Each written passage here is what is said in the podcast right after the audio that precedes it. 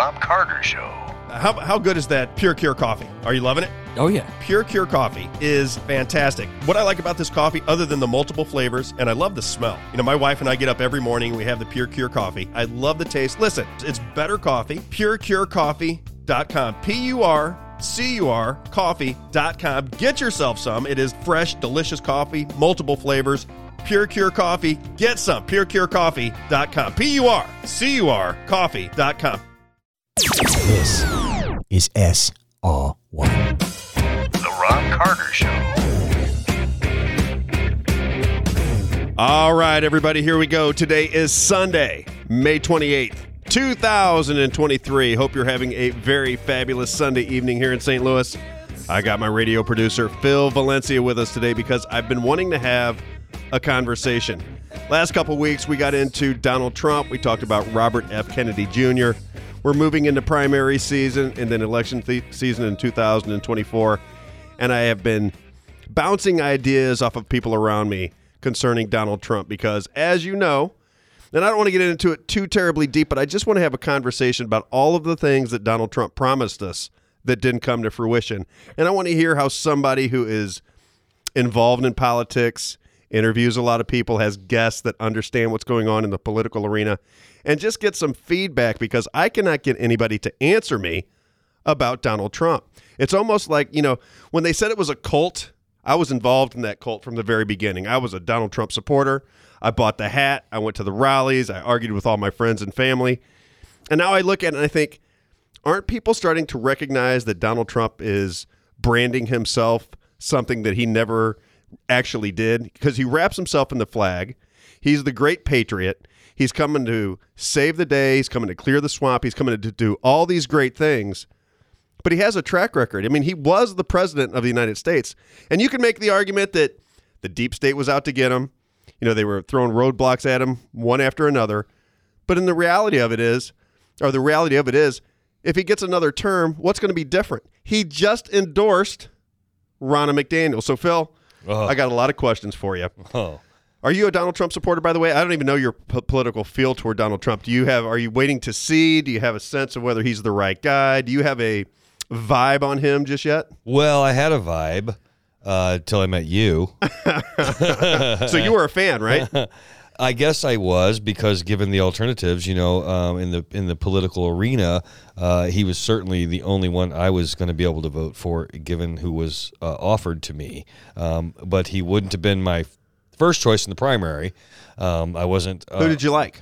Um, at the time, I think um, Cruz. I, I kind I wasn't a Cruz bot. Like I wasn't one of those people who's like you know Cruz or death. You know, like a lot of people, they were very vicious. Some of those Cruz people, uh, and I feel like the DeSantis crowd maybe maybe sort of hedging their their way that to that op- opinion of sort of like if you don't like it, DeSantis, you're you're stupid or something. Well, you're watching the back and forth. I'm watching it on right. Twitter. And now the conversation is, and this is what I think Trump is, right? I think Trump creates an enormous amount of chaos.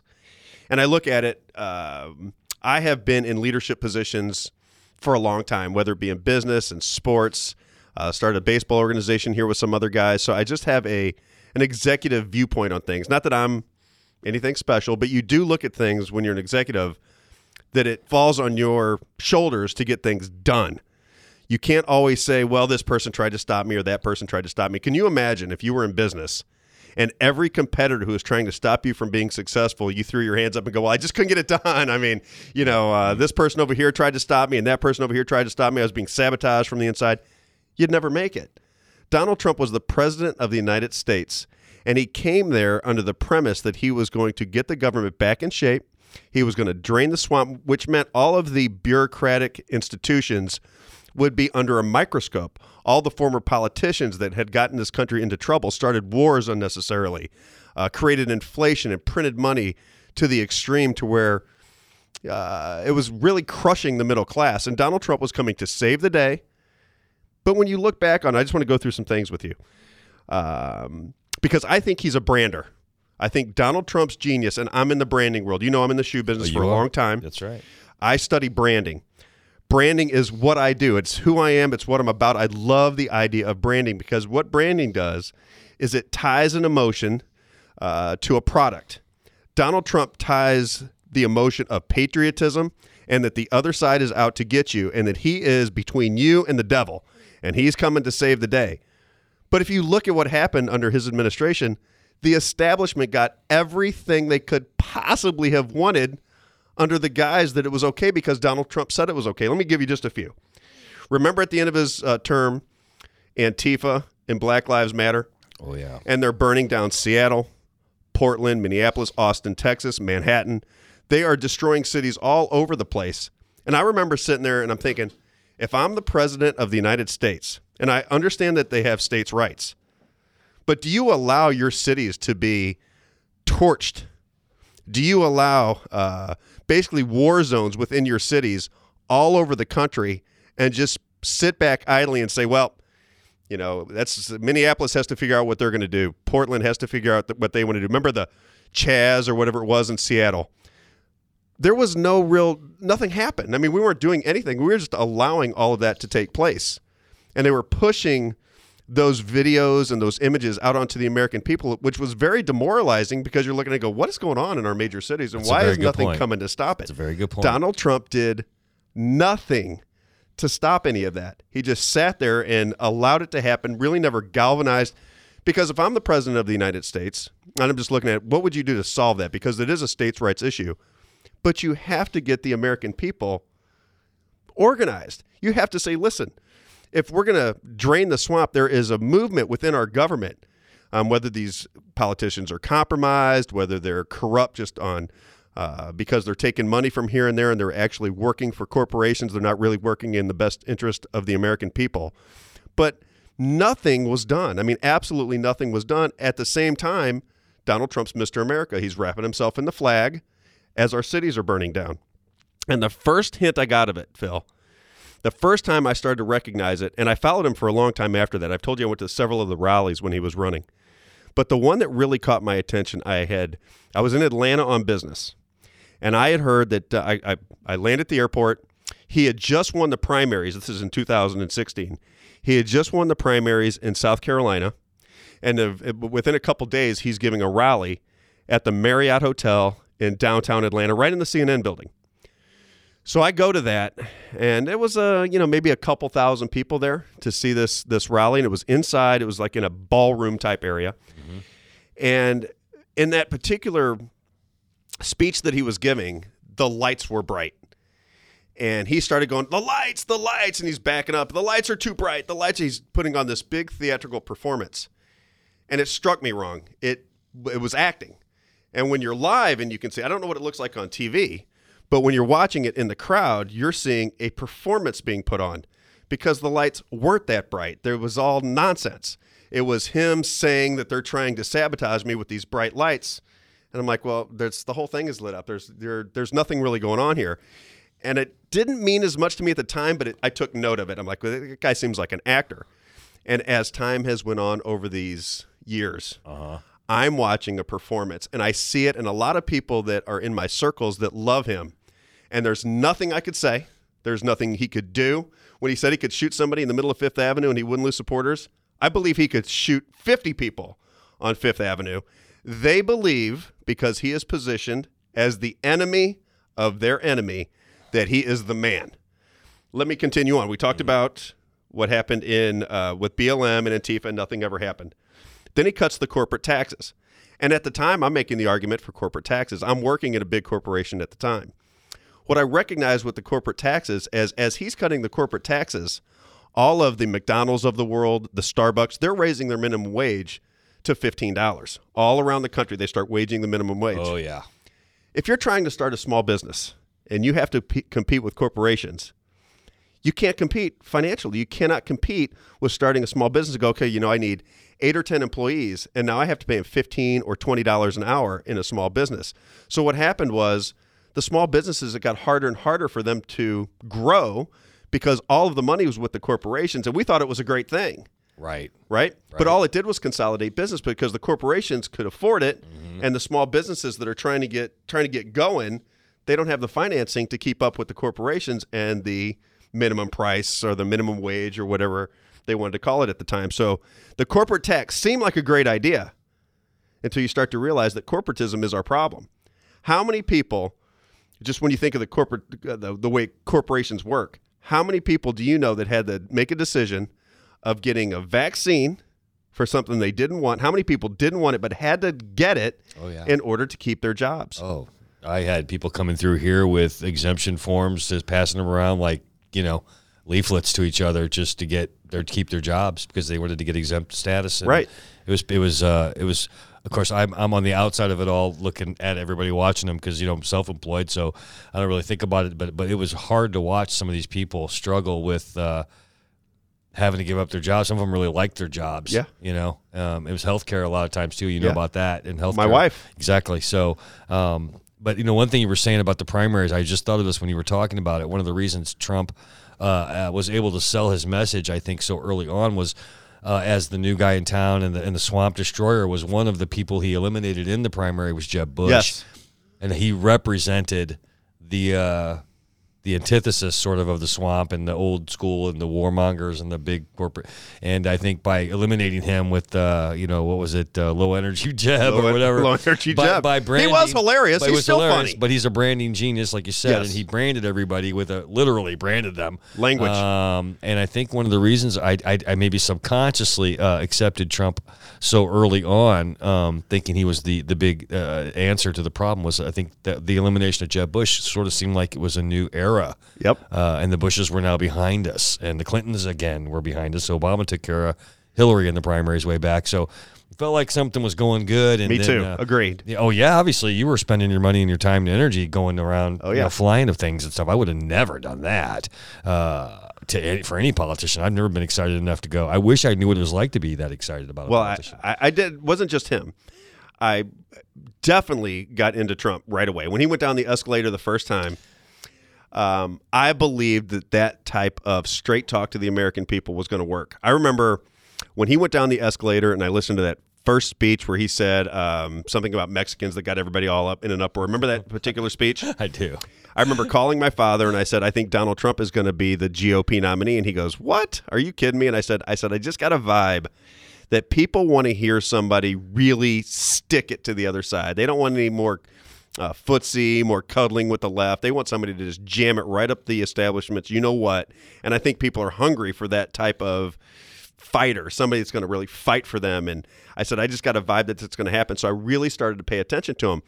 And I think he's funny. I did think now the act to me is tired, but when it was Yeah. originally when I first heard it, it's like when you see a movie when you're 17 years old and it's hilarious, and then you see it again when you're 50 and it's like I can't believe I thought that was funny. Right. That's the way he is to me now. The jokes are no longer funny to me. The making fun of people is no longer fun to me. Ron DeSanctimonious That's is no longer funny to me especially not funny to me. That right there. if you are if you're just looking at what would get this country back in shape doesn't it take some form of unity to get this country back in shape don't people recognize that the government has run amok i mean can't they just see that i mean we're 30 plus trillion dollars in debt um, our schools are a joke. Culture is falling apart around us. You've got the things going on with Target and the Dodgers of this last week, and I don't want to beat that up because every talk show person in America is talking about Oh, that. yeah. I got nothing to add to it. But it shows the absurdity of what's going on in our culture. And I don't think Donald Trump helps that in any way, shape, or form because what he should be doing is exactly what Robert F. Kennedy Jr. is doing. I can disagree with you, but in America, we have to understand that just because you have a different opinion doesn't mean you have to hate the other side or frame them as something that they're not. Because if you look at most of the liberals or most of the conservatives, the 80% are within range to where they can communicate with each other. On the outskirts, on both sides, they get a little crazy. But the media frames the outskirts as the norm, and it makes everybody dislike each other. I remember I was in uh, New York just recently, and my dad goes, "Oh, be careful up there. Be careful up in New York." I go to New York all the time. New York is fine. There's nothing crazy going on in New York, other than if there's, you know, 11, 12 million people in the city, and one person gets hurt out of 11 million. That's what's all over the news. And then the right wing media comes in and they start to say, oh my God, New York is so unsafe. It's so unsafe. It's not what it is perceived to be. And the same thing happens over and over again. We paint the fringes as the norm, and it keeps everybody fighting and in fear, and they always think uh, very negatively about anybody who doesn't think like them. So I look at Trump and say, if you're going to be the president of the United States after we went through the whole rigmarole from 2016 to 2020. Then we had the election that seemed to be a little bit manipulated. That you just, in in my opinion, you handed to Joe Biden because Donald Trump could have absolutely destroyed him in those debates, and he just didn't. I mean, did he win the debates? Probably, but Joe Biden's an easy target. He can barely string a sentence together. You've got videos of him sniffing young children's hair, which is very odd and bizarre. You've got the diary uh, of his daughter saying that she took inappropriate showers with him. You have the laptop that everybody knew was real because I was watching the videos of what Hunter Biden was doing. Those are real videos. Oh yeah. And uh, Donald Trump just didn't really pound away at that and really humiliate Joe Biden. He could have humiliated him on stage and should have, because it's not whether you want him to or don't want him to. It's that he owed it to the people that were supporting him to take Joe Biden out in those debates.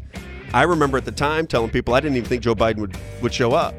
I said, I think he'll skip the debates. I don't think he's going to show up for the debates, much like Katie Hobbs. And now Right. they're not going to debate with Robert F. Kennedy Jr. on the That's what Democrat they're side. saying. That's what they're they're not going to debate. There's no way. That, there's. Can you imagine Joe Biden in a debate with somebody like Robert F. Kennedy Jr.? Not a chance in the world.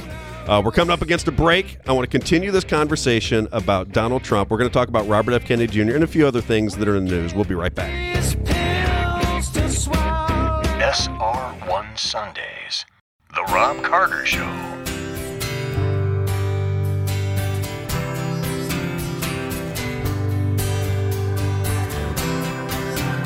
SR1 Sundays. This man is on fire. All right, everybody, welcome back. I want to jump right back into it because I think it's very important for voters, for the people of not just St. Louis and Missouri, but people around the country to have some perspective on these political people. If you don't understand who they are, if you don't understand where they come from, if you don't put into context what they said versus what actually happened, then you're really voting for a personality. You're voting in the blind. You're saying, okay, Donald Trump's Republican.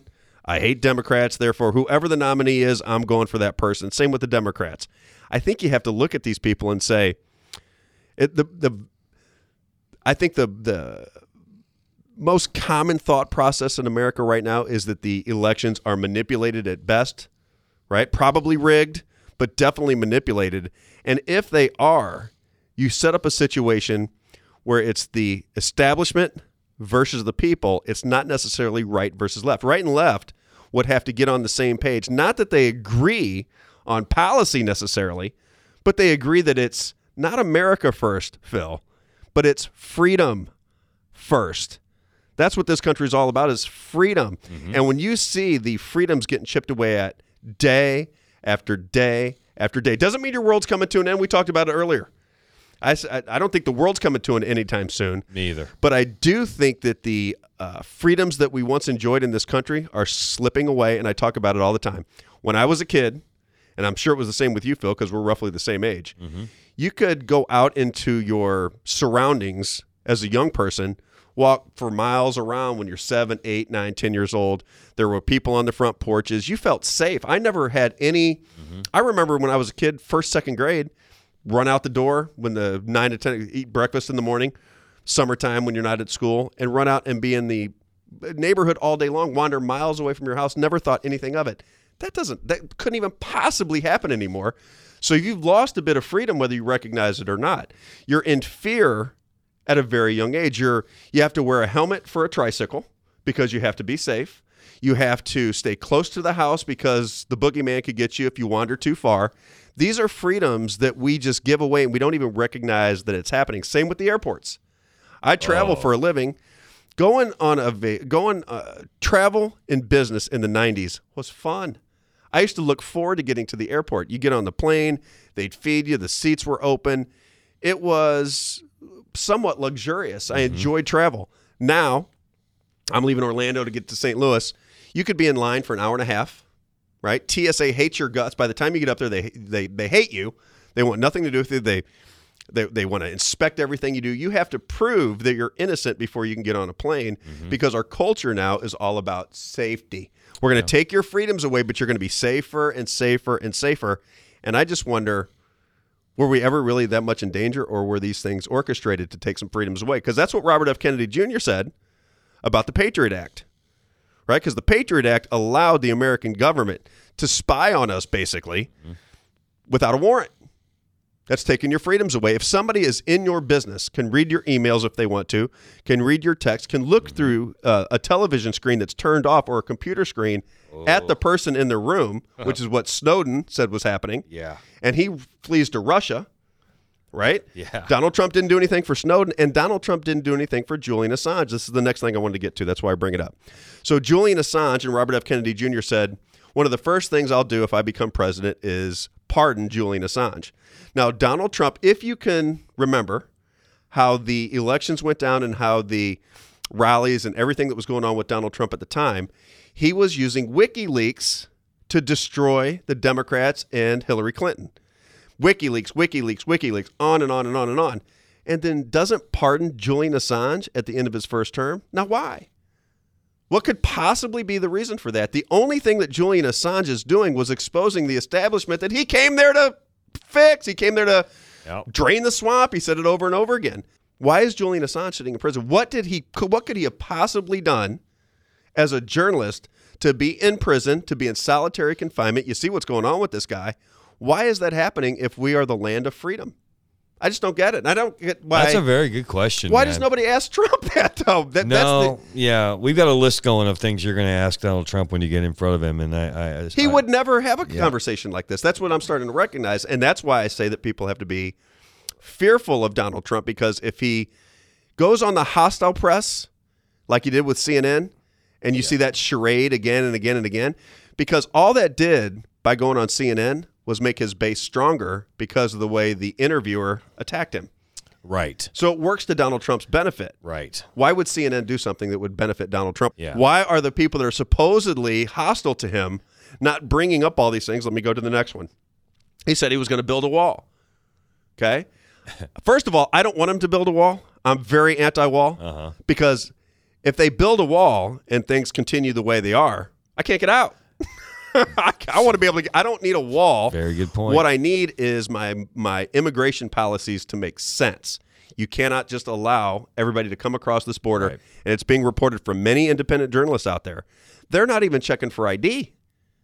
So people are coming across this border with no paperwork. We have no idea who they are. They could say make up a name. So if you have criminals coming, um, if you have criminals crossing the border, if you have drug smugglers coming across the border, if you have human traffickers coming across the border, you could have military people coming across the border from other MS-13. hostile nations, if you want, or hostile political figures coming across the border, hostile political entities, let's say. We don't even know. Yeah, right. I have a video clip in here uh, that I was going to play. Eighty-five thousand kids are are uh, there's there's nobody even knows where they're at. missing. They're yeah. missing. So they come across the border. They end up with what they call sponsors, but now they can't get a hold of these kids. Eighty-five thousand kids have crossed the southern border into the interior of the United States, and we don't know where they're at. And that was testified before Congress just recently. That's right.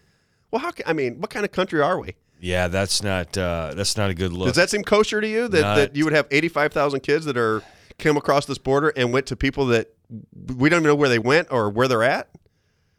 I mean, that's that's you know that that that that in and of itself makes you wonder what's going on with our government because that is something that should not be allowed. We should not be a country that says, you know what, uh, uh, steal a kid, get across the border, and you're fine. Don't worry about it. Once you get across the border, we'll do we do whatever you want with that kid. There's some 85,000 children, literally, and this whole sponsor thing is very creepy. I'll Makes- find that clip though. Uh, the we- sponsor thing is creepy because it makes me think of um, what we grew up thinking of as the foster child Right. uh, thing, and there was some. We all know there were some deep, dark things going on Exactly. in that world, and we couldn't.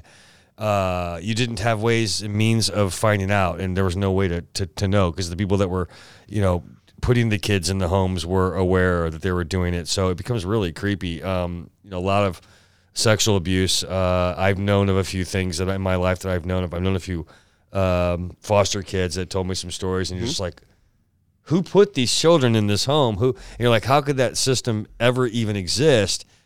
and clearly it's more it's more um, organized than we would have ever thought because you have an endless supply of children from the from the third world from the from so, south south border. So uh, if if this is what history is going to say about the United States, um, I don't believe we'll ever recover from that. That's what I'm saying because at some point you have no protection from uh, a God. Okay, Uh, right. I mean, you are if, really if, you're, if you're a spiritual person and you say, you know what, I'm going to turn my head to this, it, that brings me to to another thing.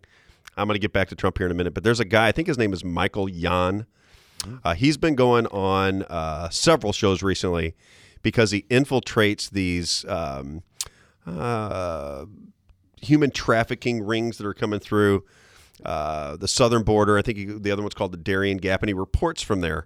And he said, "You know what? I I now understand what happened in Nazi Germany. I've made this commentary to you several times and on the air many times on my podcast. Nazi Germany worked because the economy was good enough, right? Uh, the propaganda was so great that the atrocities that were happening in Germany. You ever been to Germany? I have not. I've been to Germany. People are wonderful in Germany. I had a great time in Germany. Went to Berlin, saw the wall, did that whole thing. You would never suspect that a modern country like Germany would allow concentration camps where they're exterminating a race of people. At the same time, they're starting wars all over Europe. Um, uh, the catalyst for World War II was all under uh, between Germany and Russia, but Germany was the one who was causing the problems, and their people didn't even know. You know that book that I talk about? It's called in the uh, in the Garden of Beasts.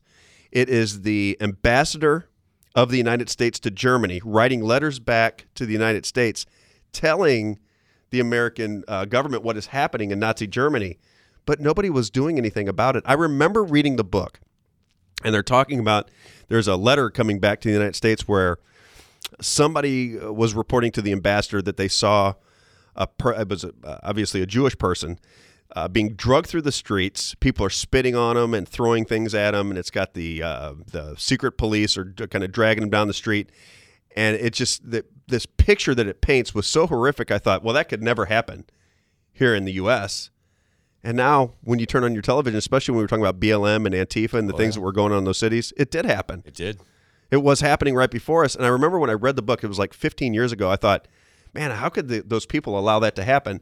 Michael Yon makes the commentary that the American people are so distracted trying to raise their family, feed themselves, and distracted by all of the things that we watch on television and the media and the propaganda that they allow atrocities to happen without ever thinking anything of it. If you go to ask somebody about the Iraq War, they don't even care. No. The idea that this country sold a lie or uh, got it wrong. Okay, if you're if you're somebody who wants to give them the benefit of the doubt, does it really matter if you drop bombs on a sovereign nation based on information that turned out not to be true? And then that president, which is George Bush, dummy Bush, I like to call him, he comes out and says, "Oops," makes jokes about it at the um, at uh, uh, the correspondence Dinner once before, then just made another joke about it just recently. How does that square? I mean, why don't and why don't the Republicans make mention of it? You would think that if they're the, you know, if you're if you're a true conservative, how do you square the fact that your country sent you sent our kids off to fight a war on a lie? That just does it never, never makes any sense to me. I don't know why the Republicans don't answer to that. Very difficult for me to say, okay, well, I'm going to be a Republican after that. I've of- often said, well, if the Nazis started a few wars and they go, you know what, we're gonna we're gonna we're gonna fix the Nazi party. We're gonna make this a better party. I, hasn't the damage been done? Don't we Right. start another party, or do we start to recognize this party doesn't have their act together? Mm-hmm. And uh, nobody seems to think anything of it. I just I find it fantastic. That's pretty fascinating. you know, we're not talking about a long time ago, Phil. No. We're talking about less than 20 years ago. This all Yes. Mm-hmm. went down, and the American people don't even care. Doesn't even come up in our politics. Never comes up in discussion. Why wouldn't the Re- Democrats be pounding away at that? As somebody who just pays attention to the world, doesn't, Yeah. doesn't it bother you that we started a war, whether it was a lie or whether we got the information wrong, and then our government just acts like it didn't happen? Yeah. Uh, it seems crazy to me. It does. Let me get to the next one. This is the one that really bothered me the most. So I started a podcast because of the lockdowns and the COVID thing. I saw that coming. You know, I started to recognize that something a stray was going down with COVID nineteen, and I wanted to at least get my family and friends to understand what was going on. Donald Trump is the one that locked down society. Now, if Barack Obama would have locked down the society, how would that have went down for the for the Republicans? How would that went down for conservatives? If Barack Obama said, "You know what? There's a virus with a uh, 99.5 percent recovery rate. I'm going to my administration is going to restrict all treatments, and the only way we're going to get it fixed is if you stand on these little dots, put two masks on, flippers, rubber gloves, and bubble wrap. It's the only, and then we're going to wait for the warp speed to come out. We're going to print 6.2 trillion dollars. We're going to mass mail in votes, and the only way we're going to save it is, is if me, Barack Obama, gets these vaccines from Pfizer and Moderna to you very quickly. Then you can take those vaccines for a disease with a 99.5% recovery rate with no treatments. How would the uh, Republicans have reacted, do you think? That would have been an insurpassable difference in, in political opinion. It would have caused. Um, I think they would have they would have opposed it to the utmost. Right. To the Violently utmost. opposed it, don't you think? If, if if necessary, And maybe. the and the Uh-huh. reason it was allowed is because the enemy of our enemy said it was the best thing for us. That's just a fact. Because if you put Barack Obama's name on what Donald Trump did, woo, there'd have been some hell going on from the right. Believe me. If he said, "Listen, you're going to have to take these vaccines, not by mandate, but you can't travel and you can't have your job," and here I'm going to put Scarf Lady and Fauci in front of you every day to explain it to you, Yeah. there would have been some trouble. Uh, segment number three on its way. We'll be right back. Your hand the till, slammed your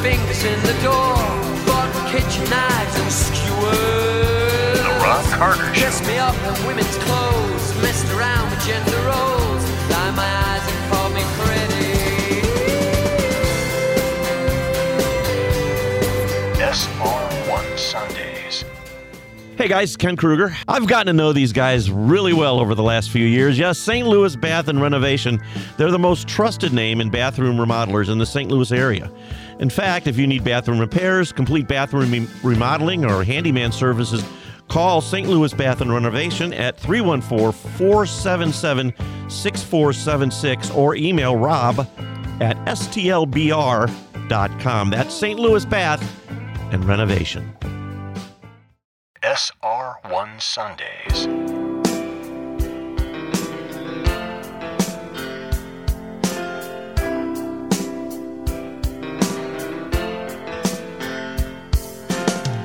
People say I'm crazy. The Robb Carter Show. We have a caller on the line uh, named Jennifer who wants to speak to you, Rob, about uh, Donald Trump and some of her her frustrations that she's having and that align with yours. She's a longtime listener, and she's very excited that you're in St. Louis for the week. And um, so uh, I wanted to let her know, and she has graced us with her presence. How you doing, Jen? you are so kind. Meet meet, meet Robb Carter. This is Hey, Rob Jennifer. Carter. Nice to meet you over the phone. Nice to meet Thank you over the very phone. much. So hey, you- I really appreciate what you do, thank you. I appreciate that. and So I know that it's time consuming and difficult. You have no idea. Uh, actually, you might. You might have an She idea. She does actually. Yes. What does your uh, what is your take on Donald Trump? Because I've been talking with Phil about, you know, I said, you know, if if Barack Obama, if he was the one that would have locked down society, if he is the one that said, you know what, this disease has a ninety nine point five percent recovery rate, and my administration, through the CDC and the FDA, are going to ban all treatments and then we're going to rush in $6.2 trillion, mail in ballots, lockdown society, make people stand on little circles. And the only way to travel or to keep your job if you're in a major corporation is to get a needle in your arm.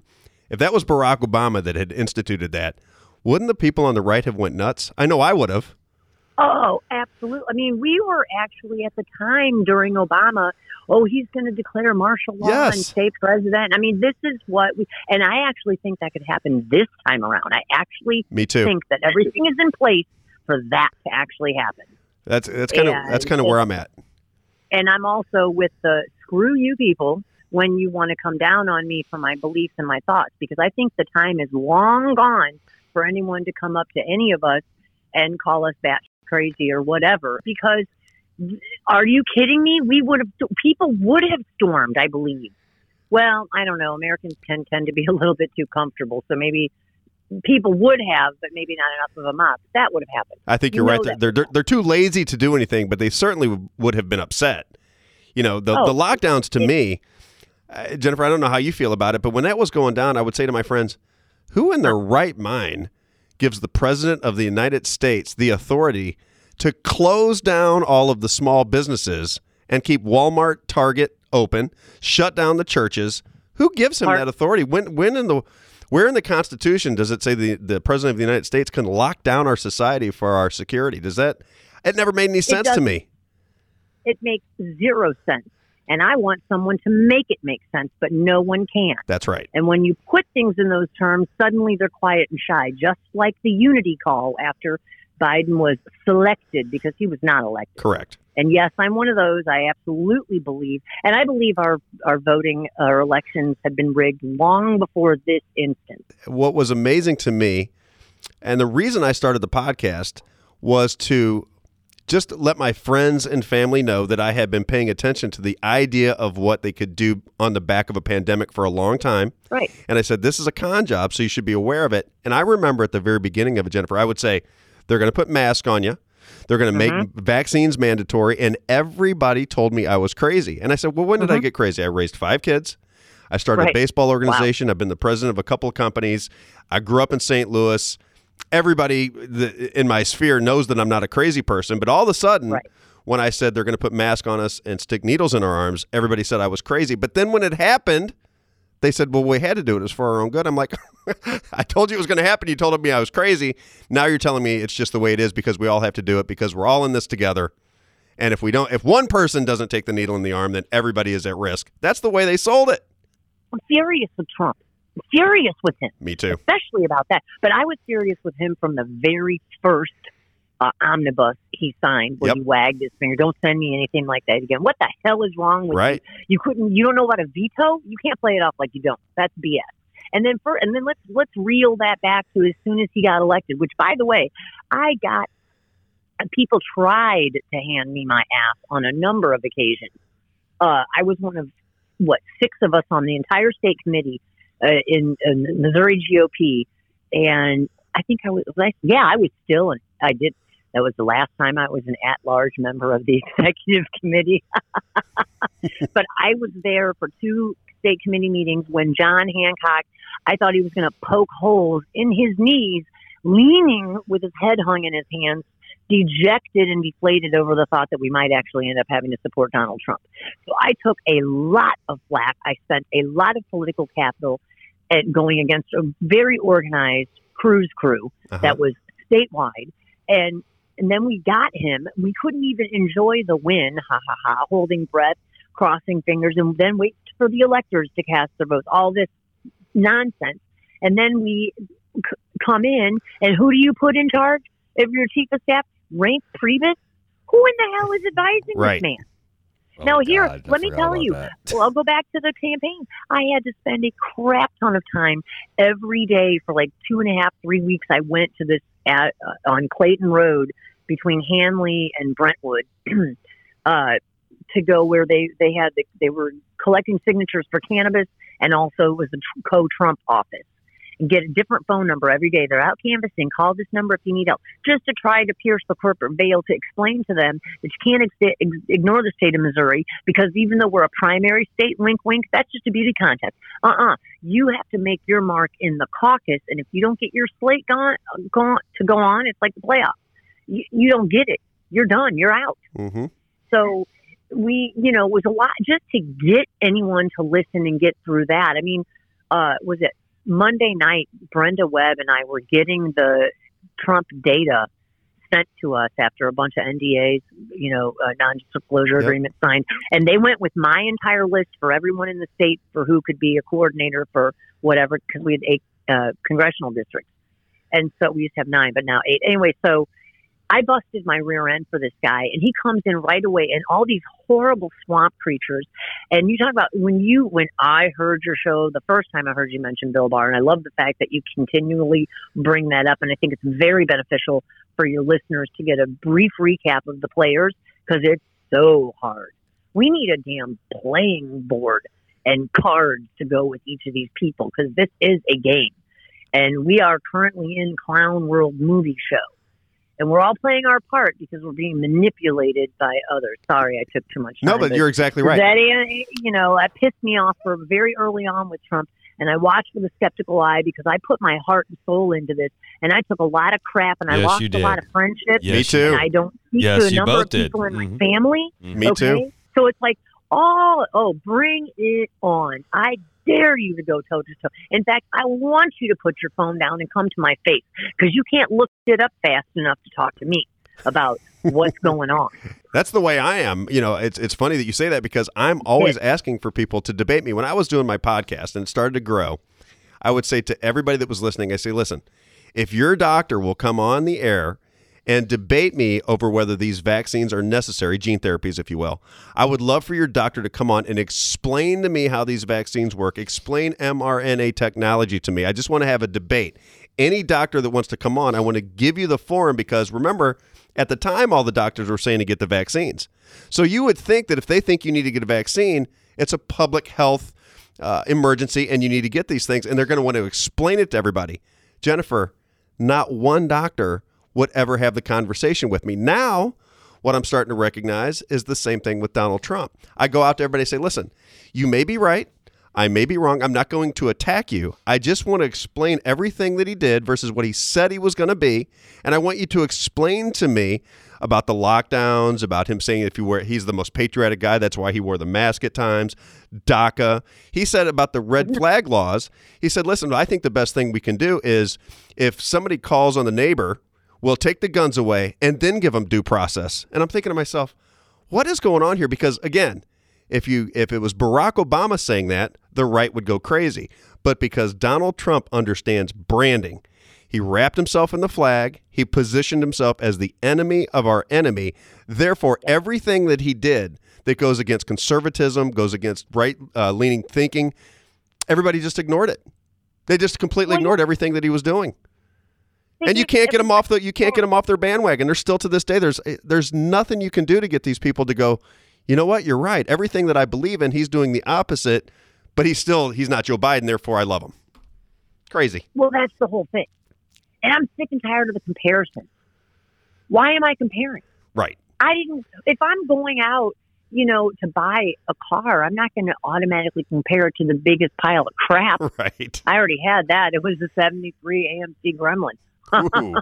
You're going to go out and pick the qualities that you want. right. Why even look at the other crap? And I'll tell you what, I gave a lot of passes, and I fell right in line with the rest of everybody. Oh, he's been beat up. They've never given him a fair shot. They've done nothing but attack. But you know what? I'm going to crawl out of that fight because Donald Trump has proven to me he's very clearly capable and certainly resourced enough to fight his own battle Correct. without me having to make excuses for him. And while we're looking at the the the, the excuse making, let me hear your excuse for why you didn't pardon Julian Assange or even try to prosecute Hillary Clinton. exactly. We talked Because about it. those- Yep. He's not Julian about it. Assange, Snowden. That's right. You Right, know. exactly. Um, and- but then used WikiLeaks to get elected. I mean, that was a big part of his uh, his campaign. And then at the end of his term, uh, if you just look through the pardons, I don't want to get into that because that's a whole other uh, can of worms. That's but all. some of the pardons that he gave were for criminals, and yet Julian Assange, who did what I think every great journalist in the world does, go after the most powerful people in the world and say, "Listen, Right. this is what they're doing. Here are their emails. Let's release it to the public." So the government gets to hear from the governed about their crimes, and yet Donald Trump used WikiLeaks and then turned his Mm-hmm. eye to the only journalist that had the courage to do it. It just and nobody seems to care. It's like George Carlin No. said, nobody seems to Hey, notice. Nobody notices. Nobody seems Nobody to care. seems to care. yeah, I love George Carlin. Me too. He had it. He had it nailed. I- and and if you listen to the back half of his um, career when he was doing a lot of speaking engagements, even within the uh, press club, I just watched one the other day. I saw him right after 9/11. fantastic. I mean, the guy really did. I think he understood things better than just about anybody in the country at the time that would that had a forum out did. there um, and had a He had a great way of explaining mind. it. Very keen. I saw him in uh, uh, Bally's Las Vegas, and to be honest with you, he was talking about the Bushes at that time, and the crowd was laughing, but I just. I didn't quite understand it well enough, and now that I look back, I'm like, man, that guy was right on target with everything he was talking about. I would. I'm glad you brought that up. I used to be a Democrat, and if you're a native St. Louis, and you know the famous question, "Where'd you go to high school?" Right. So I grew up in New City, and uh, you know, we I had a completely different outlook on the world and on life. And, I mean, because I had a very diverse group of friends. That's why I want to go back to some of them. And who, when the hell did you ever know me to be a racist? Right. we were very supposed to be very skeptical and always question authority and uh, but that's not how we ended up so but i was a democrat back then because i see it's like we flipped. It was all question authority and now it's respect my authority. Right. and put on a mask and stay home and save lives and do it for the benefit of everybody. Bull crap.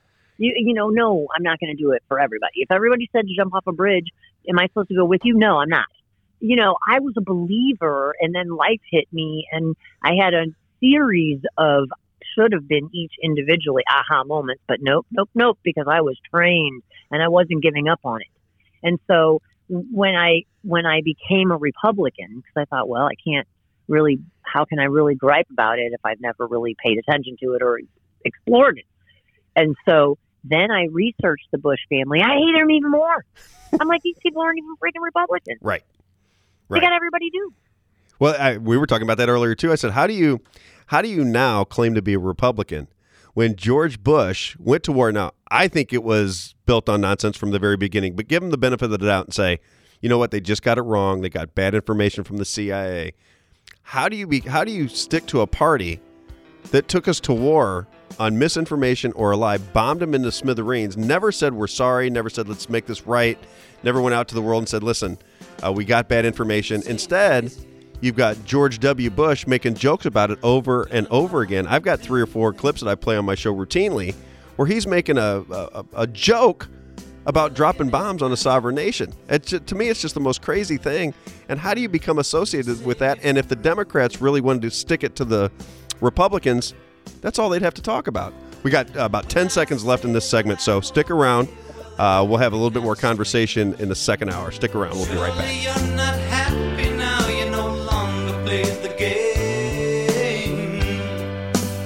Robb Carter Show. People say I'm lazy. Dreaming my life away. This is Rob with St. Louis Bathroom Renovation, and we'd like to let you know you don't have to maintain the grout in your home anymore. The grout on the floor or in your shower or bath area. How would you like zero grout in your bathroom? At St. Louis Bathroom Renovation, we focus on grout free options for your bathroom. If you hate cleaning grout, St. Louis Bathroom Renovation, 314 477 6476. 314 477 6476. Give us a call. The Robb Carter Show. Uh, how, how good is that Pure Cure coffee? Are you loving it? Oh yeah. Pure Cure coffee is fantastic. What I like about this coffee, other than the multiple flavors, and I love the smell. You know, my wife and I get up every morning, we have the Pure Cure coffee. I love the taste. Listen, it's better coffee. PureCureCoffee.com. P U R C U R coffee.com. Get yourself some. It is fresh, delicious coffee, multiple flavors. Pure Cure Coffee. Get some. PureCureCoffee.com. P U R C U R coffee.com. SR1 Sundays. SR1 Sundays. The Robb Carter Show. All right, everybody, welcome back. Hour number two. We still have, is it Mrs. Bird on the phone? That worked. Phil, I you had answered the work. a- Phil had a question for you. What is it, Phil? What do you think of um, DeSantis? well, here, let me say. Okay, Jeb Bush and Paul Ryan. Enough said. Done. Right, Next. right. Yeah. Because let me tell you, uh, we're talking about the the state committee and all of that. Uh, I took so many sh- people. First, were it was like insults. I took a lot of pot shots from these people who then later, after he became elected, oh, he's doing great, he's doing this and that, and now they're switched over. If people don't want to switch horses midstream, Right. it's almost like a psychological It thing. is. Like they can't. And because because why they've had so much fighting since the time he walked down the escalator Right. or came down the escalator, and so they're they're they're wrapped up in that, and they can't extricate themselves from the battle The problem is now they're forever Trumpers. forever. Exactly. You know what I mean? And Um, and it's like, and I love uh, these people. These are good, honest, hardworking Yes. Americans. These are like George Carlin said. Okay, and they're all very different people, but they're tied in. And I'm like, we can't afford any more compromise. Right. We have zero liberties with which left with which to compromise. Zero. And I say the same thing to the state legislature. These people are they're punks. I can't stand it. Uh, and we're getting punked by these people. But now at the top, at the president, and you're under your authority, we're shut down. You institute Operation Warp Speed. Yeah, let's hurry up and rush this Right. crap through rather than focusing on informed consent along with things that we already know that work. hmm What kind of crap? And then you physically lock the parks. I mean, Lock the beaches down. When you bring up Forgot about. DeSantis, he participated in that in, in the beginning. Yes. And I don't know if you've ever heard of FACL. It's F A C L, uh, Foundations for Applied Conservative Leadership. It's an excellent group, which I absolutely adore. But they go out and teach. Uh, Phil, do you know Alex Salzman? I do know that name before the. Okay, Yeah. She was Missouri Firearms Coalition, got that whole thing breathing into life. I mean, they other people, but she really kicked a lot into it. Anyway, she teaches a lot of FACL classes, and it teaches people how to go through the different layers of government. And it also teaches people to be prepared for this. There is a hierarchy of methods of how they're going to treat you and deal with you at each time. And of course, first it's ignoring, and you know there's ridicule, and then they try to buy you. Right. I mean, all of It's a process. So, correct. Well, there's a big FACL group in Florida. Okay, and I have other friends and family in Florida, and we're there frequently. And you come to find out, the FACL people and my friends, they're like, DeSantis was all in for this crap in the beginning. He only, and thankfully, uh, succumbed to the pressure and relented. And same thing with Christine. And so, and then once they realized, because that went through the nation, like, hell yes, do not lock people down. You're heroes. Because of course, those people don't know the initial; they only know the after. Oh, they didn't lock down; they're open. They're this, they're that. So, to me, it's part of the show. And you talked about the rest. See, I always think of you. Cracked me up the very first time when you brought up Jesse Ventura. I'm like, I know where this is going. My Yeah. dad was a big fan of Jesse Ventura, Oh yeah. of history, and of wrestling at the chase. I was that? living in. Oh yeah, wrestling at the Chase was big time. But I remember uh, Jesse wrestling. Ventura. I was in Minnesota when he was running for governor. Nice. He went from Jesse the Body to Jesse the Brain, if you remember. That's right. But he was Sure. when when he uh, he got his bones with me when he started saying that the the he he did it from the very beginning. He said, "I recognize a game going on here because I understand how professional wrestling, the psychology behind it works. It's like everybody knows that it's a show, but they picked Right. just like you said the psychology. Everybody jumped on the Donald Trump bandwagon. They fell in love with him. They had to fight with their coworkers. They had to fight with their family members. They had to fight with their neighbors. They had to fight with everybody Everybody. that hated him. So then it became, if you remember, everybody defends every move that he he everything he does is genius, and we're just defending every move that he makes. And I fell into the trap too. I'll be honest with you, I fell into the trap for a long time. COVID, when that started coming down the line, is when he he locked down society. And I remember telling everybody in my life, I said, I cannot believe that I worked so hard to get this guy elected, that I have fought with everybody in my life. And now the guy that I thought was going to restore order and restore freedoms and protect the you know protect our constitutional rights is locking down society. And if you remember, Jennifer, he did it twice. He did a lockdown and then he extended it. He there was a there was a date where he was going to give whether he was going to extend the lockdown or not. When he extended that lockdown is when I went from a Trump supporter to I have to expose this guy and I'm going to start saying and showing everybody the things that he said he was going to do versus the results. And you can say Right. that the you know that the Democrats were trying to block him, the media was trying to attack him. It doesn't Oh, matter. He is the president of the United States. He has a lot of power and he had the bully pulpit. He could have come out every night and explained who these people were. He could explain who they were attached to, what organizations they were attached to, what they were about. And he didn't. He protected the establishment. He just he gave them everything, all the money they could ever want. He never ended the war in Afghanistan, which he said he was going to do. He didn't Yep. lower the debt, which he said he was going to do. I'm not in favor of a wall down on the southern border because I wouldn't be able to get out, but he didn't finish the wall, which he said he was going to do. He was going to expose the establishment. He made him stronger. He endorsed Mitch McConnell walking out the door. and just you. recently, he just recently endorsed McCarthy. I mean, McCarthy is a stiff if there ever was one. And then he endorsed Lindsey Graham, who's, who writes a letter on Sean Hannity once a week. And then my favorite was when he endorsed McDaniel just A recently to strongly run the. RNC. When he when he did that, I'm like, Yeah. I don't know what else he would have to do to convince people that he isn't what he says he is. Because if he's coming to drain the swamp, and then puts all of the biggest and largest swamp creatures in power, what else do you need to know? I mean, what would Hey. convince you? Well, let me, you know, let me just say this. Here's a little clue. If you're going to drain the swamp, perhaps you shouldn't restock it. Right. Right. Because that's these what it looks like to me. right. And these are With people in power. people, real power.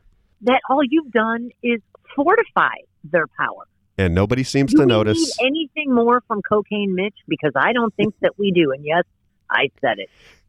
Cocaine Mitch, and then he's got Elaine Chao, who seems Oh, well, to who you- seems to pop up all the time, and nobody even asks. You know what? Elaine Chao's father is a shipping magnate who has uh, claimed allegiance to the CCP.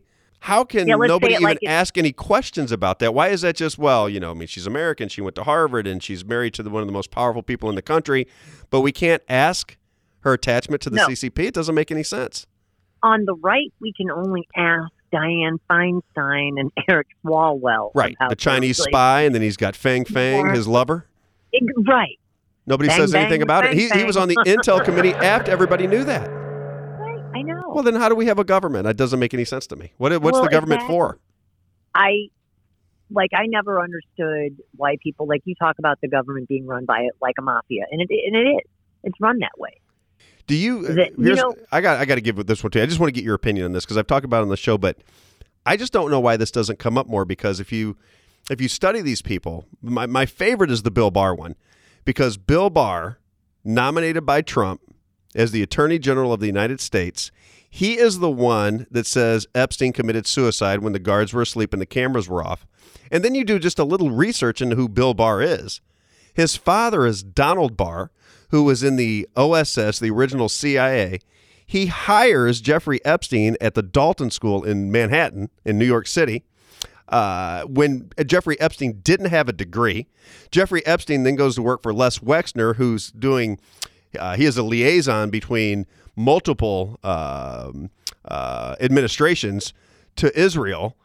It's obvious that he is in some form of the intelligence business both Donald Barr and then Bill Barr. How does that come full circle and nobody even make commentary about it? How is that even possible? How does a guy hire somebody to teach at a school without a degree?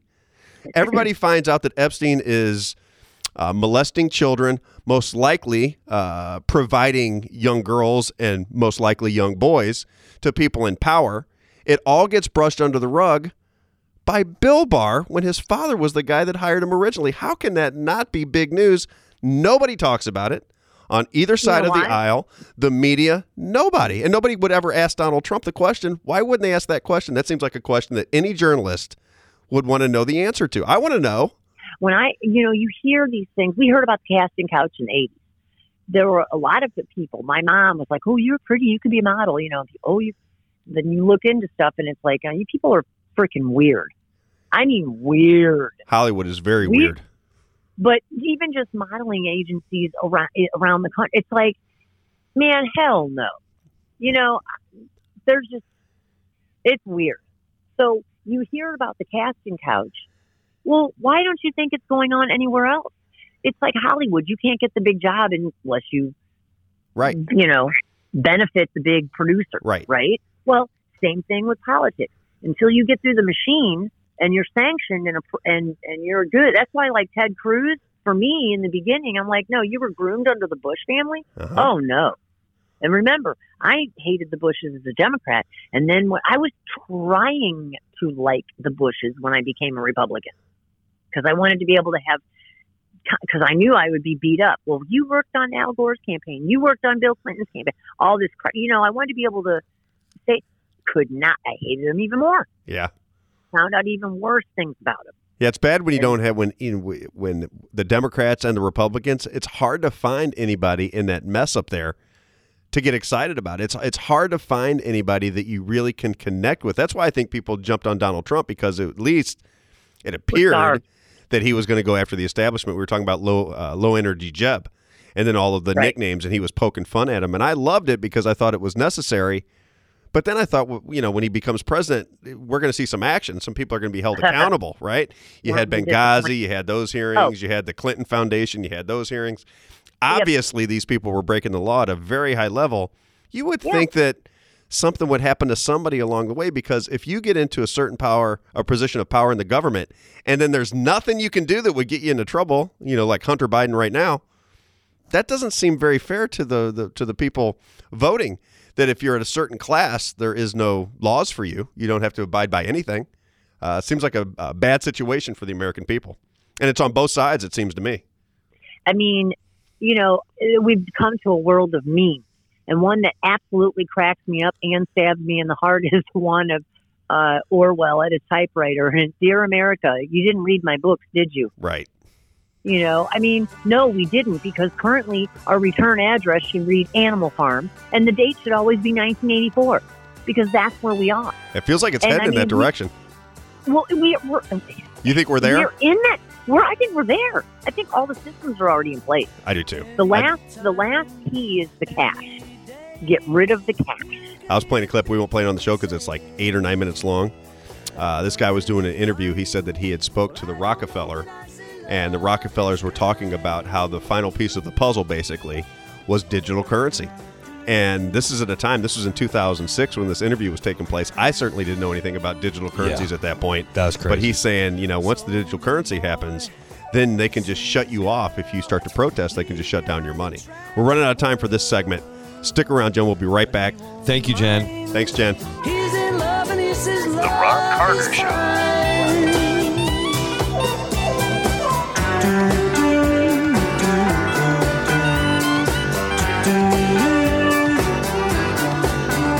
Oh, yes, indeed, we know that people will find a way to go no matter what the man says.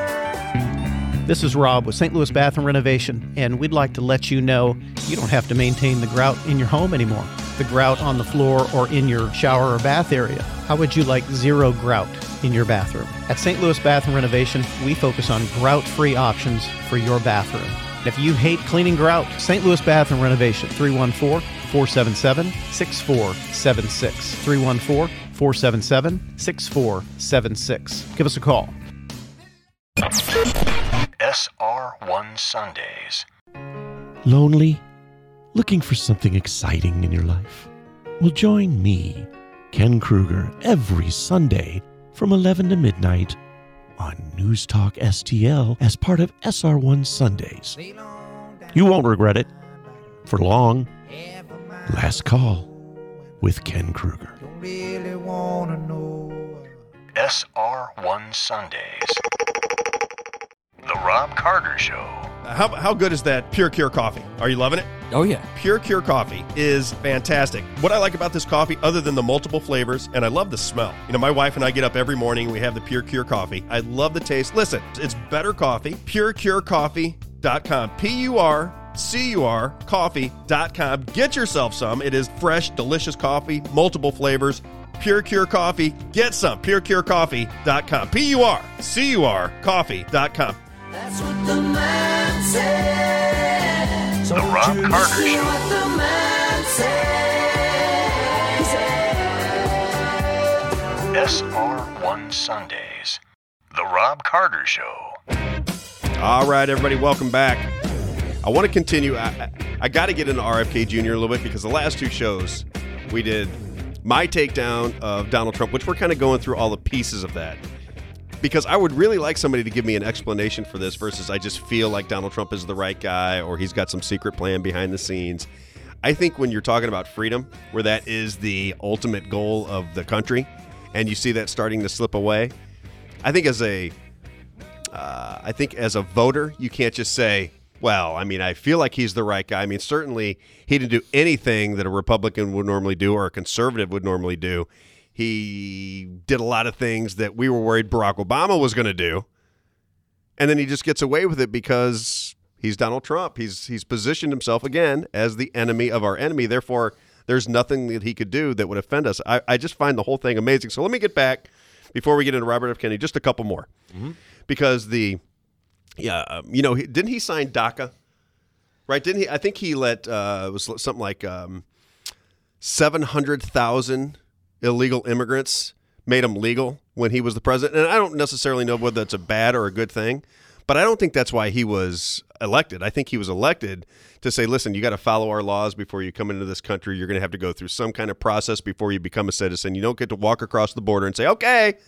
I'm here in America. I'm an American citizen. and it's time to rock get to, and roll. You don't get to pass uh, seven embassies before you come here to Right. claim asylum. You know what I mean? On the Right. way up the map. So yeah, good point. But he, so it's immigration. It was the red flag laws. Remember the bump stocks? He talked Oh, about uh, talked about liti- li- limiting guns, if you remember, and then everybody got really mad at him, and that kind of that conversation kind of went away. But he really wasn't doing anything that we elected him to do, other than scream and yell at the media. I mean, that was his entire camp. That was his entire operation from 2016 to 2020 was him uh, being attacked by the media and the Democrats, and him fending them off. Right. That's what it was. It was uh, the whole thing was bizarre to me. And then when she mentioned uh, about warp speed and the CARES Act, Mm-hmm. uh, to me, I just don't know how you get away with it. I, it. The CARES Act is my favorite because when Massey from Kentucky, I talk about it all the time. Yep. He said, you know, if we're going to vote on a six point two trillion dollar bill, Mm-hmm. then everybody should have to go and vote in person. And Donald Trump called him a second rate or a third rate congressman Yep. for even implying that we're going to pass a $6.2 trillion bill, the infrastructure for the COVID 19 con job, and you don't even have to go vote in person. You could vote remote. So now that sets the precedent if there's an emergency, think about it, where you can't even find out where your representatives are. They can be voting from Mexico if they want to. They don't even have to be in the country to vote. So he sets the precedent for that again That's very makes true. no sense. It's terrible that you wouldn't have to go and vote in a um, together in Congress for something of that nature, something that huge that's going to affect the country The for CARES Act is so decades. much bigger than people understand. right. They don't have any idea. No. They, I think he printed more money than any president up until that time. And I don't really pay attention to Joe Biden because to me, like when I watch or even listen to the radio, and I just want to bring this up real fast and get off the Donald Trump for just a minute because he gives me a headache. But the it's so easy, and I listen to uh, radio commentators, and you know, the vast majority of their show is making fun of Joe Biden. Come on, which is easy to do. I mean, it's not hard to make fun of Joe Biden. Like I said, he can't string a sentence together. He's a, he's just a walking come on disaster. Come on, folks. But if you are somebody that is in the media and you're trying to fix the problems and you really want to get your message out to the American people and say, listen, it's we, we can't play games forever. At some point, you have to be a citizen who understands what's going on in your country. Why do you even pay attention to Joe Biden? You know, does anybody actually believe that Joe Biden is calling the shots? I mean, don't we know, Phil? Doesn't everybody understand that he's just a puppet, that he's reading script? I mean, he, there's no way that that guy is running meetings with eight or nine or ten people, getting information from from them and making a decision. There's I think no way. There's no possible way he could be doing that. Therefore, you know that this is a group effort. But who's writing the script? And why can't we ask that question? But it just gets tiresome to me that people just keep rerunning these. They'll play a clip from him and they want to poke fun of him and laugh at I'm him. Like I got too. it. He's an idiot. We Yep. know he was an idiot 20 years ago. Now we now he's a uh, he's an idiot with dementia. We got to fix the problems at some point. Somebody in leadership has to has to gain the imagination of the American people, bring them together into a conversation, recognize that our institutions have been corrupted, recognize that the corporations are calling the shots, recognize that there's a global government system being put into place that will be done underneath the covers. There's not going to be a switch turned on. It's going to be a drip, drip, drip, and then you're going to recognize that you're kind of stuck in the situation. You're not able to get out. We talked about it today, Phil, and I want to bring it up again. I went to CVS yesterday. There was not there was nobody in the store. So the when I went to get I think I went to get an energy drink. When I went to get the energy drink, I come to the front of the store thinking I'm to get a cash. There's nobody there. I have to check out on my own. I went to Dierbergs this morning. My daughter was graduating from high school. I was getting her some flowers from Dierbergs. I go to Dierbergs this morning. I'm walking through the store. There's nobody there. And just one, as I'm getting ready to, I'm like, how do I get these flowers? What do I do? Some woman goes, Excuse me, do you need some help? I said, Yeah, I want to buy these flowers. So she's the only person in the store. I ring up the flowers, and as I'm ringing them up, ringing the flowers out, I said, "How close are we to the point where there's nobody in the stores?" And if they want to turn my credit card off or turn my money off, I can't even argue to anybody. There's nobody even there. It, right, and make, make make no mistake, there is no uh, slot to insert your twenty dollar bill Correct. in, so it ain't gonna happen with cash. Right, and then all they got to do is have a camera right above you. Right, so if they got a camera right above you, you you got to you got to check these things out because they have a picture of you. They'll probably be able to facial recognition's right around the corner, and no question. so they'll know exactly who you No are. So you have to it. pay, but it gives a central source the power to restrict your ability to have a transaction. You have no more freedom of transaction. It's just the most crazy thing, and you can see it starting to happen all, all around you. And we just march forward like it's not even happening. So we're supposed to think of it as a convenience, a, a marvel of modern tech. Uh, it's it's it couldn't be further from the truth. It's it's it's uh, Huxley. It's Right. It's insane. and nothing bad could possibly happen. No, nothing bad could possibly nothing bad could Trust happen with your digital leaders. currency. Trust your leaders; they're great. What about trans rights, Rob? Did you see the woman from Nebraska? Which she said, "Trans, trans Oh, people, yes. trans people, trans people. We love trans people." Yeah. trans people. We love trans people. Trans people love. We need trans people. We love trans It goes on for like 90 seconds with her just chanting this over and over. She looks like a deranged lunatic, and she is in the state senate in Nebraska. These people are. It, it's just amazing. These what's people are on. elected, uh, and we have to keep that in mind. Yes. We have only ourselves to blame. This is what I say about California.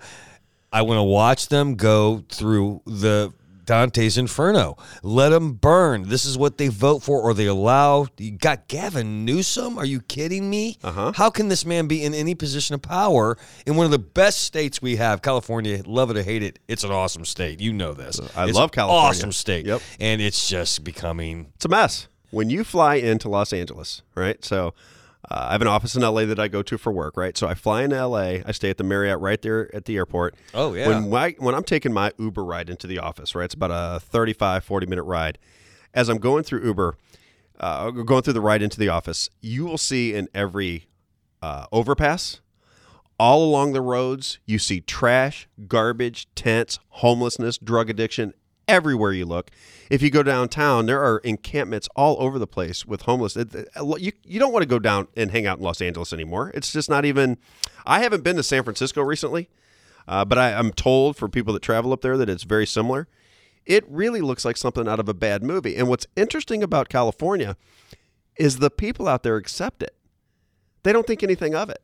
Like when uh, an out of towner, or somebody from the Midwest who lives in a clean environment, when they go out there, like, oh my God, they, they just can't believe it. And I'll, I'll admit that I'm almost immune to it. When I go out there, it's been uh, going on for so many years.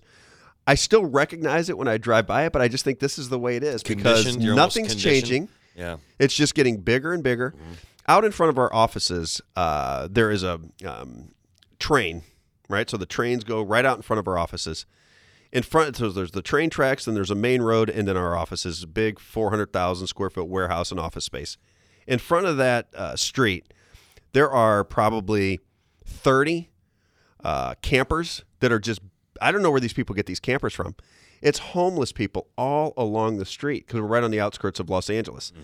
All along the street, trash everywhere. I mean, just, just, it's just filthy and disgusting. Everybody drives by it every day like it's nothing. So it's not too far from USC. It's the most incredible Oh, thing when you when you see it live and you see it in person. You're just like, you, you just can't believe that there's nothing being done about it. it. It's amazing. People out there can't afford to live. I mean, You have these little homes that are that if it was in St. Charles County, these homes would cost $120,000. That's how beat down and dilapidated they are. Mm-hmm. In California, these little two bedroom homes that look like you can't even believe that somebody lives in them go for like five and six hundred thousand Uh, yeah, dollars. it's it, yeah. Well, who can afford that? right? That's just a two bedroom house. So I don't, I don't even know how people live in Los Angeles. To be quite honest with you, most of them live on the outskirts and they got to drive a long way just to get into That's the what- city. that's it. But Mhm. it's um, I don't know. I just I find it sad that such a beautiful state, uh, what should be a, you know, it should be. Uh, that should be vacation central. The weather out there is so spectacular. I just absolutely Oh. love the weather Oh, when it's I go great in. Malibu. It's great out in Oh. Westlake Village. It's great up in the canyons. You know, it's all awesome out there. But you go anywhere near downtown or Los Angeles proper, it is like third world. It's gross. It's It gross. really is. It's just yeah, it's, a, it's, a, it's a gross environment. Mm-hmm. So, um, and New York, by the way, uh, just recently I've been up in New York. Uh, New York seems to be coming back together a little bit from the last couple times I went there. It was cleaned up. Um, the, the LaGuardia Airport's all redone. Fant- it looks Oh, fantastic. wow. So New York seems uh, a little different than I was anticipating, and I think it might be because a lot of people moved out of New York, so it doesn't seem as crowded as it, as it used to. It used to be when you were walking the streets of New York, you were you know you were ten deep, arm in arm, and Oh, it was just a madhouse everywhere you looked, and the noise and the honking. It was pretty. It. it it felt like it had been thinned out a little bit, but it was clean. I mean, I didn't see any issues with it. They're always talking about the crime. I was in Brooklyn and then I was in Manhattan. I didn't see I didn't see anything that scared me at all. Now I'm not riding the subways. You know, I- maybe the last I was subways are a different story, couple, but a couple years ago, it was pretty nice. I went all the way from you know way up Central Park all the way over to Brooklyn, Yeah. and I got to tell you this New York story since we're on this New York story. I gave you a little bit of it earlier. Mm-hmm. So in New York City, it was uh, 2016, I believe. Um, I was transferring a gun from St. Louis to Florida. This is how crazy New York City is about guns. So I call the airlines and I say, "How do I get a gun from St. Louis to? Fl- I I got to fly it on a plane. I'm going to New York and then I'm going to Florida." They tell me how I got to transport the gun. I got to put it in a case. Can have no bullets in it. Um, the case has to be locked, but the keys can't be with the case. They give me this whole thing about how to transport a gun. I follow it to the letter. I fly into New York City. I have a couple of meetings. I come back to the airport. I was flying on Delta.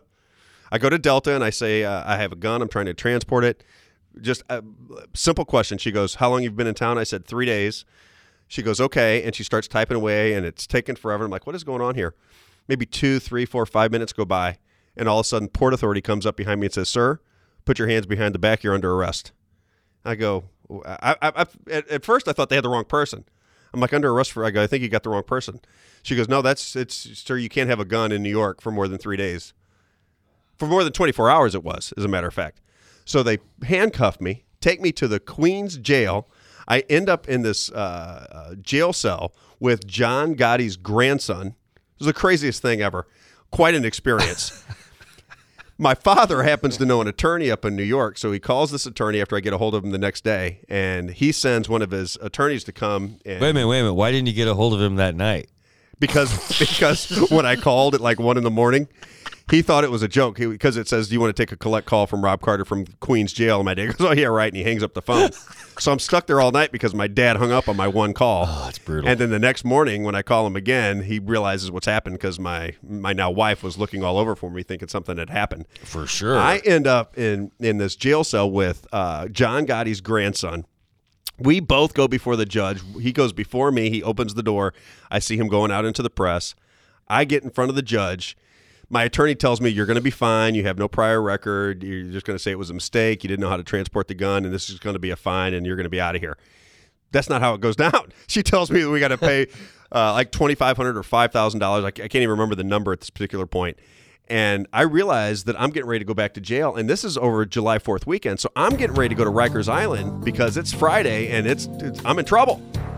Make a long story short, as they're getting ready to put me uh, back through the door, I turn to this attorney that I've only met for about five seconds, and I say, "Pay my bail, and I'll pay you back," because they wouldn't let me pay it. You can't pay your own bail in, in Queens and New York. You can't pay your own bail.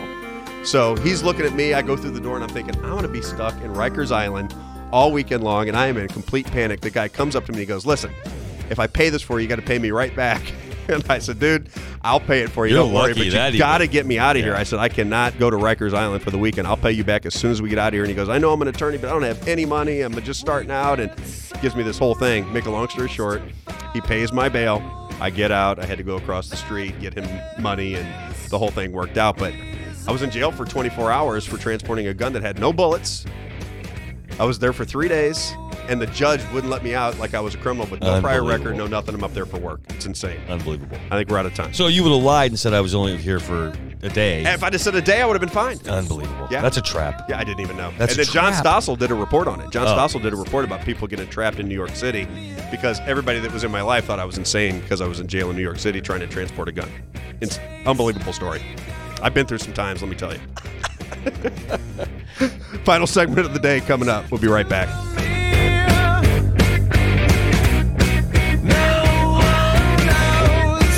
Robb Carter Show.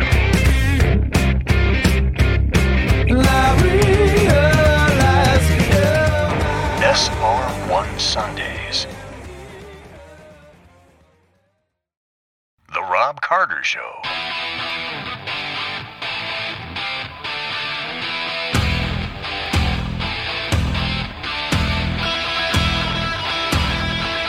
All right, everybody.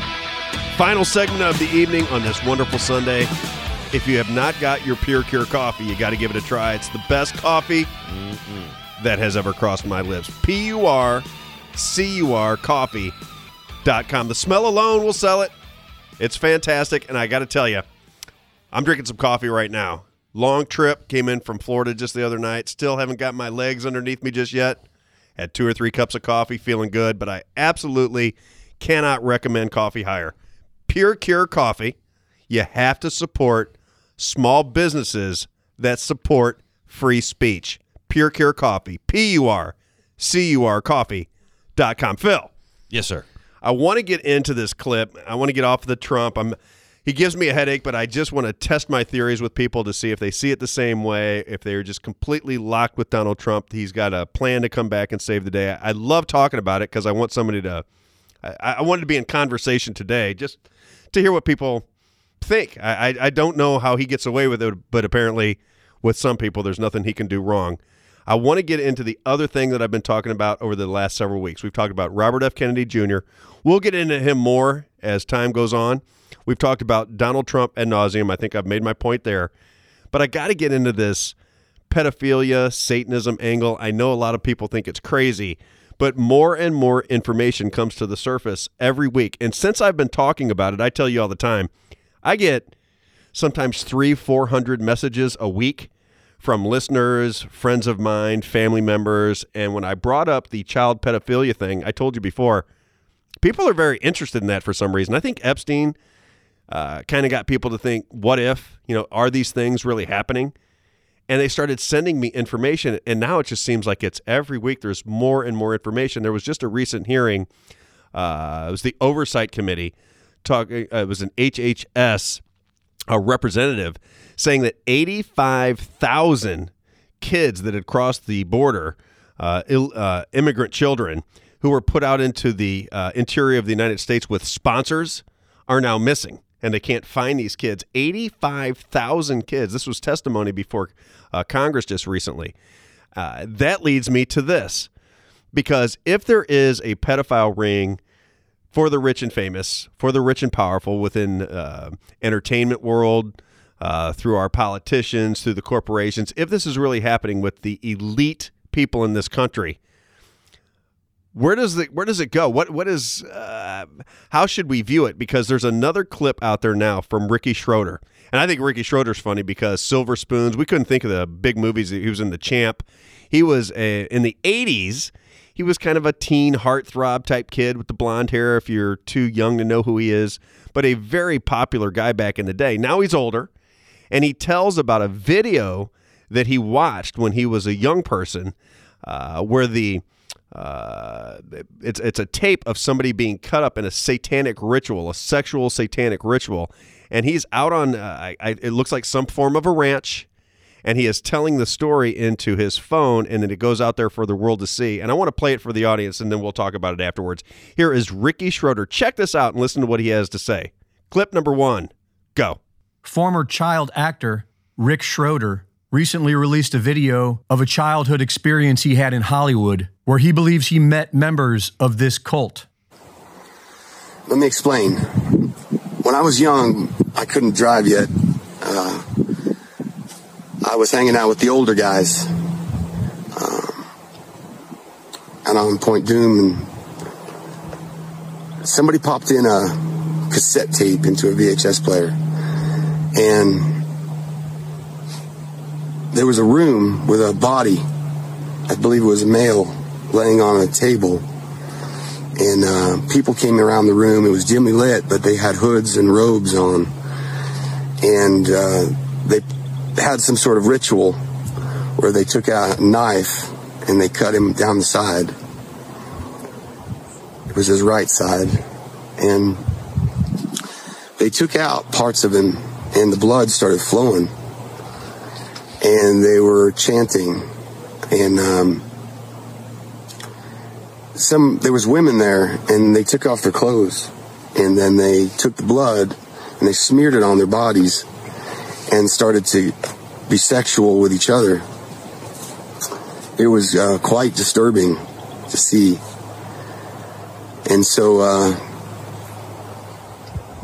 they gave me the cassette, and I took the cassette to somebody I trusted, and I, we watched it. And uh, they said, never watch that again and give it back to whoever gave it to you. So I did that, but I was always confused about why they didn't ask where it came from. And so I believe that I met some of the cult members when I was younger. If in fact we have no accountability or justice, it could be because these people that are supposed to bring us justice and protect and defend the Constitution are corrupted by this cult. I have no fear of them. You know, I only fear Jesus. And so perhaps whoever's investigating these folks needs to go we need to go a layer below the top and come up from the mid-level who are not cult members or been blackmailed by the cult possibly because uh, that's the only explanation I have for why we haven't had accountability and justice for what they've done to America and continue to do to America while we all just watch. So I share this with the hope that those mid level people that are investigating at the FBI and the CIA will understand that their superiors perhaps will never give us justice because of the level of blackmail involved. All right, that's off my chest. That feels better. Now you all know. God bless America, and God bless those trying to defeat this cult. How about that? Now, when you hear that, and I'm curious how you look at that, Phil, because there was a time when I would have said that anybody perpetuating these ideas was insane. That there is no way that something of that magnitude could be going on in the United States of America. I just would have not believed it. But over the course of the past 20 years after 9 11 and uh, just what went on with Epstein, I've told you about the, the books that I uh, uh, talked about over the course of the last few weeks with the child pedophile, pedophile rings, with the Franklin cover up, uh, Paul Bonacci story. And I listen to those things and I'm fascinated by the level of detail that they talk about. Now, if it's all a lie and it's all fictitious and it's all nonsense, shouldn't there be a public discussion when people, uh, especially like Ricky Schroder? I mean, you have Corey Hamey, you have all the, Oh, those kids out there in Hollywood. I that know said about stuff- Corey Haim, yeah, bro. th- I they know said- about that. They said things were going on. Wh- Why doesn't it seem kind of odd to you that there's no public discussion about these things? There's no real, it, nothing ever uh, gets settled. And if these things are happening in the United States, why isn't there some hashing out of the information? Why isn't uh, Ricky Schroder called before Congress and say, what exactly did you see? Who was involved with it? Who did you give it to? All of these stories just sit out there. There's never an ending to it. Nobody ever asks any real questions. Nothing ever takes shape. What do you make of that? Do you think that it's crazy talk? Do you think there could be any validity to, validity to this stuff? Because it would make sense if there's 85,000 kids missing, which we just talked about. I sent you the uh, the clip of it earlier. Yeah. 85,000 kids supposedly have crossed the southern border illegally with um, without parents sent off to sponsors they call them, which are basically foster homes. And then when they try to track these kids down, 85,000 kids are missing. What do we make of that? I mean, uh, it seems like somebody should be going uh, within our government if they can't find 85,000 kids. It seems like somebody within our government that's responsible for that should be going to prison so that we get uh, so that something somebody's held accountable. You can't just have 85,000 kids disappear uh, that cross our southern border and nobody knows where they're at and it just be okay. Can it? I mean, can that be okay? 850 kids would be an enormous number. 85,000 is almost mind-numbingly large. It feels like we are maybe um re reigniting a machine or re giving life to a machine that was probably uh, about to die out on its own with the with the aging out of the of the members that could somehow hide this kind of a thing, Right. Uh, and the way that you know we used to keep files in a folder in a metal cabinet that had a big squeaky long drawer. Uh, so much could get could be gotten away with in those Right. days. But see- Murders. See, I know, think it's easier now though, Phil, because now it's the Maybe. switch of a it's a click. You can just you have all these information on a on a computer, and then you can just erase it. and you have this endless train of of warm bodies Yes. coming to us which we didn't necessarily have back then we had to look for we were the milk carton generation right, and you've you've dealt with that very well on some of your shows before and I've learned a lot about that and it was shocking to me too because I was exactly that first generation where that milk carton popped up we were all like there's a kid That's when on everything milk started to carton change. you know that's right And That's I- when freedom, uh, like when young kids used to walk around the streets and everything was fine and nobody thought anything of You it. That's when it all on. started to change. You're then your parents on. were, you know, then they were right on your butt because they were they were afraid, rightfully so. I guess. and then mom got a job. Then and then mom mom, got a started job, working. and it all does start to come together. So I am not an easy sell on uh, on conspiracy theories and rabbit hole because I don't believe I don't trust people enough to believe that they can keep secrets that well. Yeah. And, and there's money to be made in, in telling things and uh, you know and giving up and, and whistleblowing. There's all kinds of ways to get famous and uh, if you're the rat. Um, so I'm real skeptical of it. But the more I learn about it, piece by piece, uh, if there's 85,000 unaccount- unaccounted children, I can't stress it enough um, how uh, demoralizing that would be for my concept of America in general. The, the shining light on the hill. That's what's be- been going on with me, by the way. Uh, what you just described. Mhm. Um, I'm the guy that stands at the national anthem, puts my hand Me over too, my heart. Um, man. Me too. I get choked up when I I, think get about choked up when I think about 19 year olds going Yeah. off to fight wars too, for my brother. freedom. I, I'm a, I'm a person who, rec- as a father, I recognize that and think, man, I just can't imagine my 19 year old son. My, my kids are my life. I, I watched you with your children tonight. I feel you're the same way. Yeah. Your kids are your life, and you think there was a generation that sent 18, 19 year old kids off to war to fight for freedom. And now you have a country that you're so proud of. You know, we talked about it. It's still the freest nation in the world. We, we assume it's still the freest nation in the world. But to think that you are allowing your government, because I know the American people aren't there. This is not the way the American people want to run their business. But if you have a fraudulent government um, who creates uh, money, dark money, who's able to create dark money, the CIA, the FBI, whatever you want to call it, but if they're able to create dark money, if it is, if that is happening in any way, shape, or form, you would think that there would the American people would do everything they can to figure it out, get to the bottom of it. When somebody testifies before Congress that 85,000 children are missing, you would think that would be headline news everywhere, and America would be up in arms, going, "Where are these 85,000 kids? Who was responsible for them? Where's the documentation? Who are these kids? Where, what countries did they originate from? How did they get across the border? What sponsors did they go to? How do we determine what sponsors they were going to?"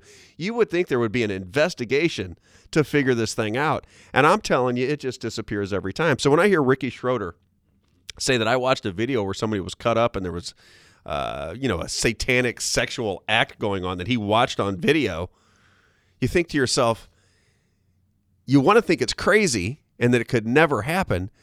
But if you if you do a uh, you know if you look through all of the information that's out there now, it doesn't seem so crazy anymore. It doesn't seems like seem it seems like it's crazy. that Paul Bonacci story Yeah, man. blew. I'd never heard of it, and I'm a I'm a news nutbag. I Mm-hmm. really am. I just find news fascinating. I, my wife will tell you we don't watch fictional stuff. I said, huh, yeah, I just like to watch stuff that goes on in the real world because I think it's way more fascinating than any any fiction. When I started reading that Paul Bonacci story, and even when I got, uh, I'd probably kn- known about it for two or three weeks and I didn't want to talk about it on the air because I'm like, there, this just can't, there's, there's just no way. Let me dig into this. Something's going to not make sense. Right.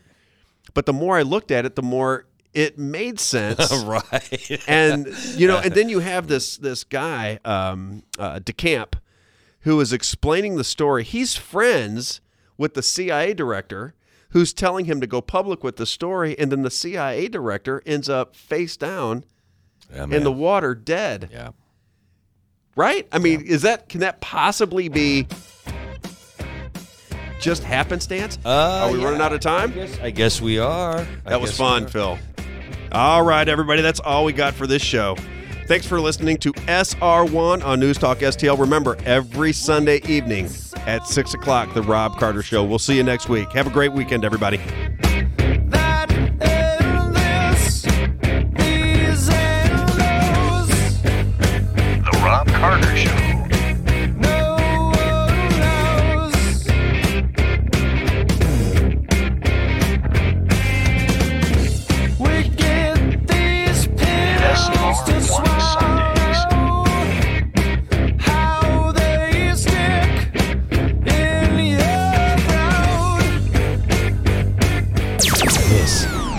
S.